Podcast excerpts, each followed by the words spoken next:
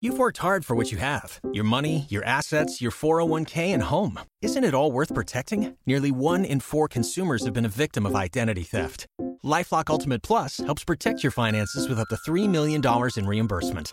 LifeLock alerts you to identity threats you might miss, and if your identity is stolen, your dedicated U.S.-based restoration specialist will work to fix it. Let LifeLock help protect what you've worked so hard for. Save 25% off your first year on LifeLock Ultimate Plus at lifeLock.com/slash-aware.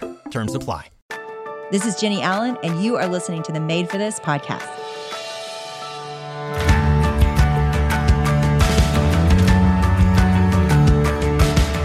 Want to thank Prose for their continued support of Made for This.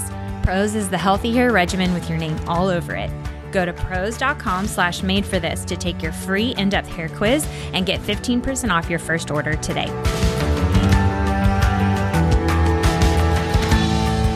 We are so honored that Dr. Bob Cutillo has joined us again today for part two of a two part series that he is doing with Jennie. Dr. Bob wrote a book called Pursuing Health in an Anxious Age, and you can get it on Amazon or on crossway.org. But if you haven't listened to the first part, go back, listen to episode one with Dr. Bob, and then listen to part two. So here we go. Here's Dr. Bob Cutillo and Jennie.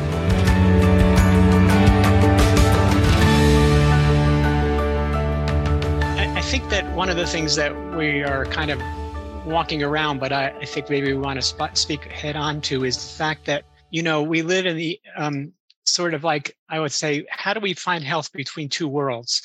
And what I mean by that is that we live in a world that we, we find we wish were different. We hope for a world that is not what it is. And there's that gap or that tension between the world as it is and the world as we wish it would be is part of the stress and tension of living in the world and maybe why some people have become more more sad and depressed lately is that they feel that gap between the way the world ought to be and the, wor- the way the world is is getting bigger and they don't know how to live in that gap. And i feel like as christians the biblical worldview addresses that very specifically and calls us to a very distinct way of living in between two worlds and finding health between two worlds and that means understanding that the world as it is is groaning. No wonder our no wonder we groan. Meanwhile, we groan. So the scriptures are full of this completely deep understanding that we live in a gap where we are wishing for and waiting for Christ to return. But until then, we're being asked to live in this imperfect, corrupt world that's groaning, in which accidents happen, uh, sicknesses come and people die. And we don't necessarily know what to do with that unless we have hope, Christian hope. And so ultimately, the answer to living in the gap is Christian hope and practicing resurrection on a daily basis. And so I think the idea that we need to bring in the theological perspective a little bit more deeply here if we're going to get help people to live in the in between. Um, otherwise, that gap is just going to get larger and larger and people are going to fall deeper and deeper into these lonely places where they don't see any way out. And um, i'm sure you're aware of the fact that um, after i don't know almost 100 years of life expectancy increasing in the united states the last few years it's actually turned down for the first time in like three or four years. And except this happened before the pandemic but the pandemic contributed to it. But much of it was what they call deaths by despair meaning that more and more people were overdosing on drugs and misusing alcohol. And it all came from this increasing loss of purpose and a sense that that you could live in that gap between the way things are, which seem to be getting worse, and the way things ought to be. And so we have to really uh, invite people into a solid understanding of Christian hope. Do you feel like there are ways, eh, like when you look at the Western healthcare system, ways that we should be approaching health differently in general? Like, just d- don't speak about this from a theological perspective, just practically speaking, what do you wish it was like for us with our health? Well, I mean, I would think that one of the things would be that we would um, desire a healthcare system that is uh, continuing to do a great job uh, seeking greater and greater opportunities to produce health out of sickness or to mm provide remedies for for troubles and you know we've we've lived in a scientific age now and so we have had great advances and um, to share personally right now, my my wife has uh, incurable uh, stomach cancer. We've been walking this uh, road for almost three years. Uh, 10 years ago, mm. she would have been dead after a year. But some of the newer uh, medications that are available in the oncology world are, are mm. helping her to live longer. But what I would want to emphasize as a Christian is, and what Heather, my wife, and I are constantly doing, is we are not putting our hope in the medical system. We are appreciative of these new medicines, but we also don't expect them to just sort of give Heather whatever it is she she needs and we can fix this. But we are thankful. And I think that that's the, that's the thing that ultimately, if you decide that you are in control of your health, you lose the ability to be thankful and to wonder at what God is doing. So when we receive a benefit from the medical care system. We know that the medical system has done great things. And we know that the scientific understanding of our bodies has increased dramatically. And we think that is a wonderful thing. But as Christians, our first thing is praise God that this medicine is working. Because there's no guarantee it would work. There's no promise it would work. Medicine can't make promises it can't keep.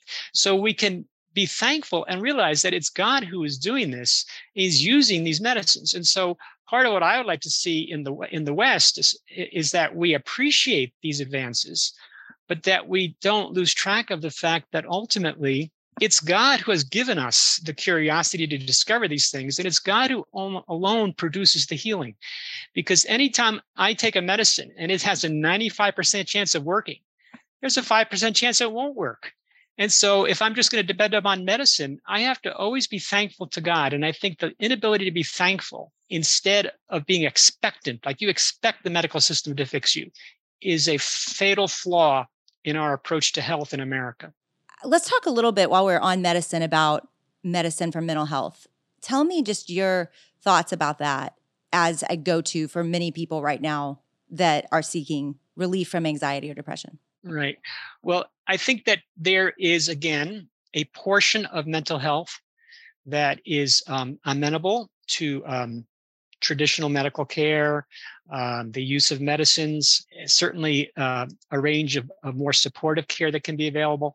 But I also want to emphasize that when you lose track of where you're placing your hope, or if you are over, you're expecting medicine to bandage all of your wounds, whatever they are, then you can become a victim of over medicalization, meaning that medicines are used for things that really are not amenable to a simple manipulation of the neurochemicals in your brain. Now, they may be an adjunct, but if we neglect the fact that mental yes. health is a broad, it goes back to what I was saying about uh, life and community, that our mental health problems have increased as we become a less communitarian uh, supportive society. And so, as we become more cold to other people, as society is more cold to the to the people that I used to care for, that is disenfranchised, to see the coldness of people towards others, if we don't do anything to boost the, the care of our society and the desire for each one of us to care for others, then we are not going to be very mentally healthy. And the last point I would make is that it just turns out that your mental health, the more that you care for others, the better for your own mental health. Like sometimes we think mental health is just, I need to care for myself. But it turns out that the more that we are thinking about someone else's problems and trying to help them, it has a very positive effect on our own well being. And so it turns out that health is not an isolated pursuit. Health is something we do in community. And we gain health not only by other people helping us, but we helping others. Those things are really crucial to mental health. And if we neglect those and just say, medical system, can I have a pill, please, for this? We are minimizing and we are re- doing a very strong reductionism of our health. Mm.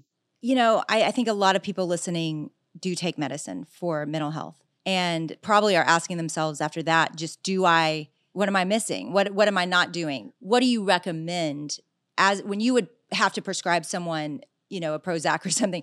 What would you encourage your patients to do in conjunction with that, with medicine? Well, in conjunction with that would be again um, looking for uh, ways to um, trying to be as particular as I can. Um, let me take a person I'm thinking of right now who uh, would come into the who was a homeless person uh, and who um, really had no community. And so, one of the things that our healthcare system that was caring for this population was doing was inviting folks um, into groups, a sharing context in which you know what you're going through, and you hear other people going through similar things, uh, can be a big help. And we used to always feel like the medicines were going to work a whole lot better if the person was surrounded by someone who cared for them. Because no matter how many medicines you take, if you think that no one cares for you, it's unlikely you're not going to stop being depressed. And I think that there are just a lot of people in our culture who think that no one cares for them, that they that no one loves them. And that's powerful. And so we have a God who tells us that we are the apple of his eye, that he delights in us. How do we embody that in the world? Because, you know, God has asked us to embody his love. So are we doing that as a Christian community? Um, it's going to help a lot of people. And then maybe the, the Prozac or the Celexa or whatever it is you're taking. The other thing I would say is when I used to prescribe these things, part of it is, is it helping? In other words, in other words, when you start a medicine, you don't just start it and then never stop it you started and you you have a, a, a we used to do a, a um, testing to see like what what what level person was at and then after six weeks on the medicine, you retest to see if there's improvements. And uh, because some people get stuck on these medicines and never got off of them, you have to prove that they're valuable before you just stay on them. But once they're proved to be valuable, you may need to stay on them for a while. But mm-hmm. just get on them and not not stay on them. And and and I'm gonna uh, be honest that you know when my wife was at the lowest point with this cancer journey, and I was wondering what what whether I was having a, a I mean I knew I was depressed, I was grieving uh, in very deep ways, but um, I wondered if maybe I had a biochemical depression and I did seek help from my physician and I did try some medications, but I realized after a certain time that they weren't helping. And so I stopped them. That's another thing that one needs to do that starting something may also lead to stopping if it's not helping. And then there might be another medication, there might be another change in the situation. But I guess the strongest statement I can make is that we cannot isolate mental health from the isolation and the loneliness and the sense that people feel uncared for in our society. Again, I said it last episode, guys. I didn't even know he was going to say all this about community, but I love it.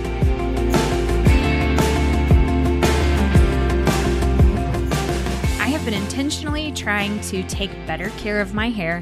And let's get real, good hair days are just a good start to the day sometimes. Prose has helped my hair be shinier, smoother, softer, and the smell of my Prose shampoo is hands down the best smelling shampoo that I've ever used. We've teamed up with Prose and they're offering 15% off your first order at prose.com slash made for this. The cool thing about Prose is that they've given over 1 million consultations with this in-depth hair quiz, which is how I got started. So they ask you questions about if you color your hair or not, um, if it's naturally thinner or thick and full or curly. But then they get like really unique questions like where you live, if it's humid or dry, your eating habits. And then they analyzed all my answers and determined what unique blend of ingredients should be in every part of my special hair routine. They analyze over 85 personal factors about your hair and they determine a unique blend of ingredients to treat all of those concerns. And then between orders, you can review and refine. So it lets me tweak my formulas in case there's any change in the season or hair color. If you're not 100% positive Prose is the best hair care you've ever had, they will take the products back, no questions asked. Prose is the healthy hair regimen with your name all over it. Take your free in depth hair consultation and get 15% off your first order today. Go to prose.com slash made for this. That's P-R-O-S-E dot com slash made for this for your free in-depth hair consultation and 15% off. All right, now I want to talk about what someone does that's going, I haven't had a physical in ages. I don't know what's going on with my body. Give them just encouragement to to know what's happening as much as they can with their body. Yeah. Well, I mean, like I feel like um, if you are uh, again this again depends upon age and other status but uh, certainly a routine physical of a healthy person who's 25 years old is not that big an issue i mean you don't have to run to the doctor to get a physical just because you're 25 and you haven't had one for a year i don't I don't encourage just random physicals. What I do encourage is um, as you age, you pay attention to some of the um, things that are more appropriate for your age in terms of uh, being able to do some preventive health care and, and some of the things that can be done to uh, assess your health at particular ages, whether it be your risk for heart disease or cancer or whatever. There's all kinds of things like that. But what I would mostly emphasize is being someone who pays attention to your body. And I'm going to use an example of a, a friend of mine who was a Christian leader in an organization um, and has been healthy most of most of his life. But he began to have, you know, low back pain, and he was just trying to, you know, write it off. Uh, and and and because it, when he was younger, it didn't matter, and he could get through it. But I, I told him, I said, you know, when you begin to have a, a symptom in your body, you should be paying attention to it. You should be asking, what does it mean? And it may mean, and I don't mean to then say start worrying. I mean, the Bible makes it clear, clear very clear fretting does no one any good, and worry does not add a single cubit to your life. And in fact, if we're going to believe modern research, worrying actually does the opposite. It takes away uh, health from your life and and and uh, and uh, quantity and quality of life. Not to create worry, but to understand that again, the, the body is a gift my body's hurting right now. What is it trying to tell me? How do I listen to my body? Well, I, I think the first thing you're going to go and you're going to see your physician and you're going to get an, a physical assessment of your low back pain and you're going to see where that part, part plays. You may find that you have no structural problems after the workup, but you may find that what's happening is that you are sitting wrong in your chair. I mean, it's a postural issue or it's a physical therapy issue, and you get some physical therapy maybe you're going to find out that God is speaking to you through your body and the fact that you are a person who's taking on too many responsibilities. You've overloaded yourself. You're trying to carry more than you're supposed to carry. You are not entrusting more of what you're doing to God's way, and you're just trying to do it all on your own.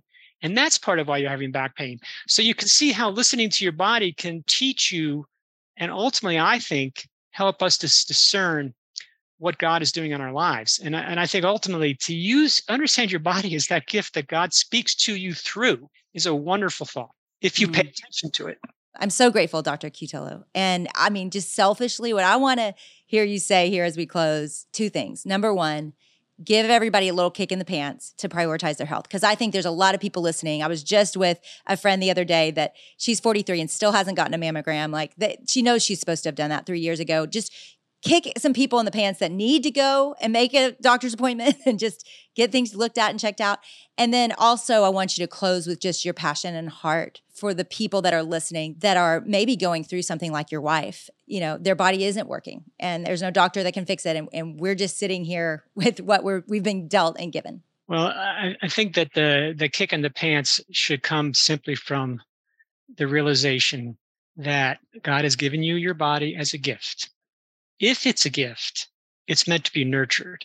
Uh, to neglect the body, to act like, again, it's just an appendage that you have that you don't have to pay attention to because uh, you feel it's working about the way you want it to.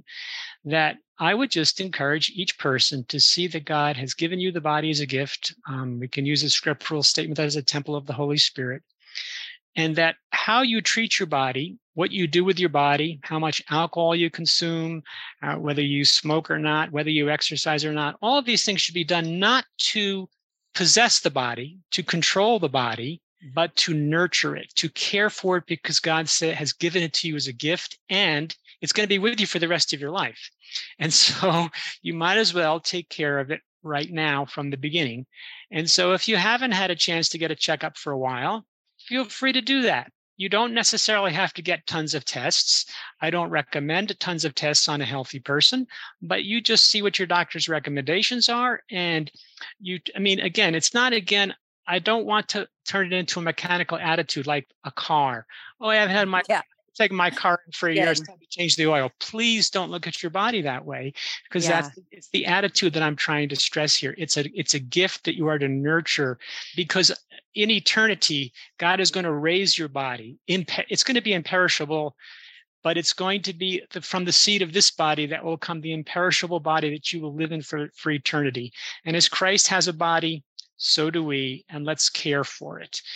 Um, as far as when your body begins to break down, And there are no simple cures. Uh, I again want to emphasize that um, God is good and God never stops caring for us, even in the limitations of our body. And often through the limitations of our body, He's speaking to us. And so, as um, you know, my wife and I are walking this journey with cancer that we know is not curable, but is treatable and, and has had great response. We have developed a deeper relationship with, with God in terms of gratitude, just being thankful for his tender mercies every day. And I guess where I would add end in terms of my passion is there's a there's an Old Testament word hesed, which means um, it's translated basically either um, steadfast love or unfailing love, and it appears 250 times in the over 250 times in the Old Testament, but more than 130 in the Psalms. And so you got to go to the Psalms to get a realistic view of life. And what it says is that we do, the psalmist is the most honest person we can read in the Bible.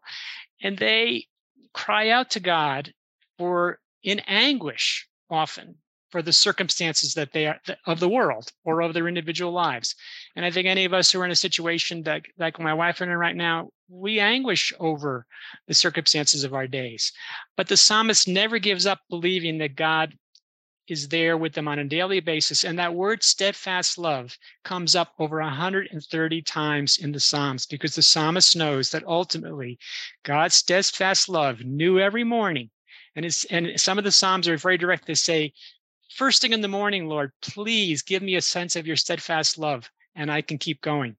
And so I think ultimately, knowing that God is a God who keeps his covenants, is a promise keeping God. And it says in um, in Corinthians that no matter how many promises God has made, they are all yes in Jesus Christ. Right. God's promises are what we depend upon. He is a Yeah. promise maker and a promise keeper, and every day we find something to be thankful for. And we're always becoming more sensitive to where God's steadfast love is showing up today because we just need to deal with today.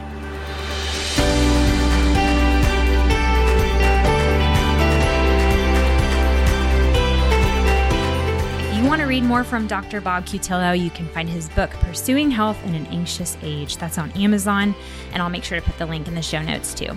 We love hearing from you, and one of the ways that we can do that is when you subscribe, rate, and review the show. And so we would be so grateful if you went and left us a review and a rating because that's how other people find the show on iTunes, on Spotify, anywhere you listen to podcasts. But Jennie and I read every single one of them, and we would love for you to go do that today.